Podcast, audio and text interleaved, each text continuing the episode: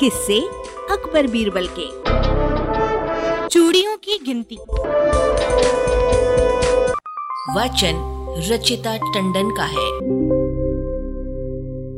बीरबल की परीक्षा लेने के लिए अकबर बादशाह बेसिर पैर के प्रश्न पूछा करते थे। एक दिन वे बोले, बीरबल, तुम दिन में अपनी पत्नी का हाथ एक या दो बार तो अवश्य पकड़ते होगे। क्या तुम बता सकते हो कि तुम्हारी पत्नी की कलाई में कितनी चूड़ियाँ हैं? ये सुनकर बीरबल असमंजस में पड़ गए।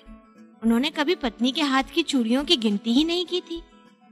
कुछ देर सोचने के बाद बीरबल बोले, अन्नदाता, मेरे हाथ का तो पत्नी के हाथों से दिन में एक आध बार ही स्पर्श होता है, लेकिन आपका हाथ तो मूछ पर दिन भर में दस या पाँच बार अवश्य लगता है।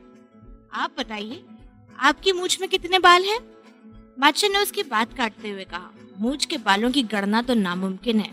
किंतु हाथ की चूड़ियों को गिनना संभव है। हुजूर, स्त्रियाँ अपनी पसंद के अनुसार कम अथवा ज़्यादा चूड़ियाँ पहनती हैं। इसलिए निश्चित तादाद गणना किए बिना बतलाना असंभव है। बीरबल मुस्कुराए और फिर बोले अच्छा आप नहाने तो रोज जाते हैं। ऊपर पहुँचने के लिए आपको सीढ़ियाँ चढ़नी पड़ती होंगी। क्या आप बता सकते हैं, उस जीने में कितनी सीढ़ियाँ हैं? ये सुनकर बादशाह बोले कभी उनकी गिनती करने का अवसर ही नहीं मिला। तब बीरबल बोले, गरीब परवर, सीढ़ियाँ अटल हैं, बढ़ाई या घटाई नहीं जा सकती। इस पर भी आप निश्चित संख्या नहीं बता पाए तो चूड़ियों की तादाद ठीक ठीक कैसे बताई जा सकती है? यदि सीढ़ियाँ गिनी जा सकती तो चूड़ियाँ न गिनने के दोषी हम थे।